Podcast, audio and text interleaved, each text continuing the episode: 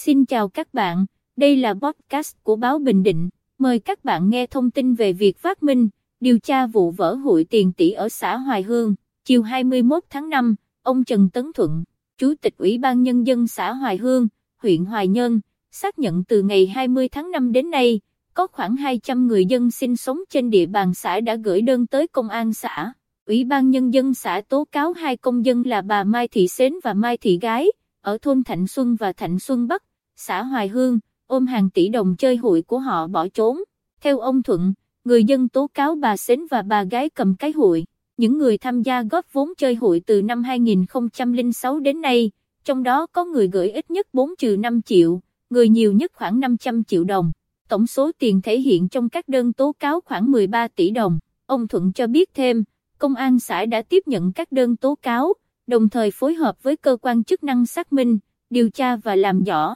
Hiện nay, bà Mai Thị Gái không có mặt ở địa phương, bà Mai Thị Xến đã về nhà sau một ngày vắng mặt, tin do phóng viên trọng lợi thực hiện.